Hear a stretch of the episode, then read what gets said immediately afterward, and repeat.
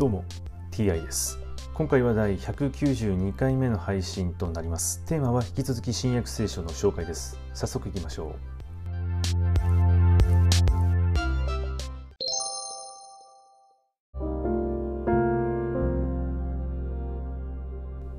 新約聖書第191回。今回は汚れた霊に取りつかれた子を癒すというお話です。一同が他の弟子たちのところに来てみると彼らは大勢の群衆に取り囲まれて立法学者たちと議論していた。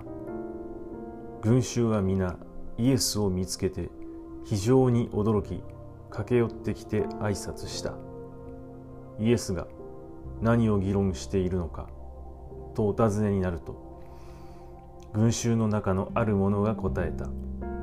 先生息子をおそばに連れてまいりました。この子は霊に取りつかれて物が言えません。霊がこの子に取りつくとところ構わず地面に引き倒すのです。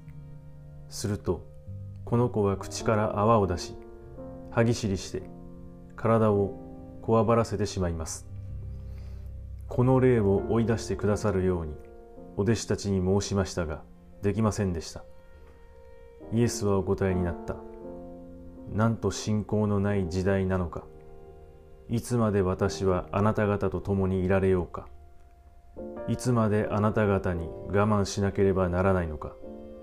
その子を私のところに連れてきなさい。人々は息子をイエスのところに連れてきた。霊はイエスを見るとすぐにその子を引きつけさせた。その子は地面に倒れ転び回って泡を吹いた。イエスは父親にこのようになったのはいつ頃からかとお尋ねになった。父親は言った。幼い時からです。霊は息子を殺そうとしてもう何度も火の中や水の中に投げ込みました。お出来になるなら私どもを憐れんでお助けください。イエスは言われた。できればというか。信じる者には何でもできる。その子の父親はすぐに叫んだ。信じます。信仰のない私をお助けください。イエスは群衆が走り寄ってくるのを見ると汚れた霊をお叱りになった。物も言わせず耳も聞こえさせない霊。私の命令だ。この子から出て行け。二度とこの子の中に入るな。すると霊は叫び声を上げひどく引きつけさせて出て行った。その子は死んだようになったので多くの者が死んでしまったと言った。しかしイエスが手を取って起こされると立ち上がった。イエスが家の中に入られると弟子たちは密かになぜ私たちはあの霊を追い出せなかったのでしょうかと尋ねた。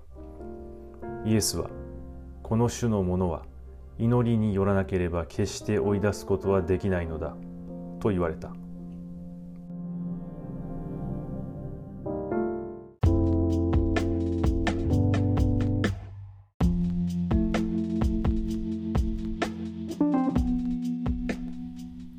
汚れた霊に取りつかれた子供の父親がイエスにお出来になるなら助けてくださいというわけですね。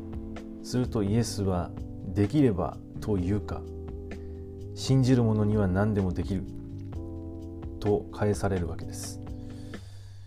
この信じる者には何でもできる。この言葉は非常に力強いメッセージですね。はい今回はこれで以上です。また次回もどうぞよろしくお願いいたします。それでは。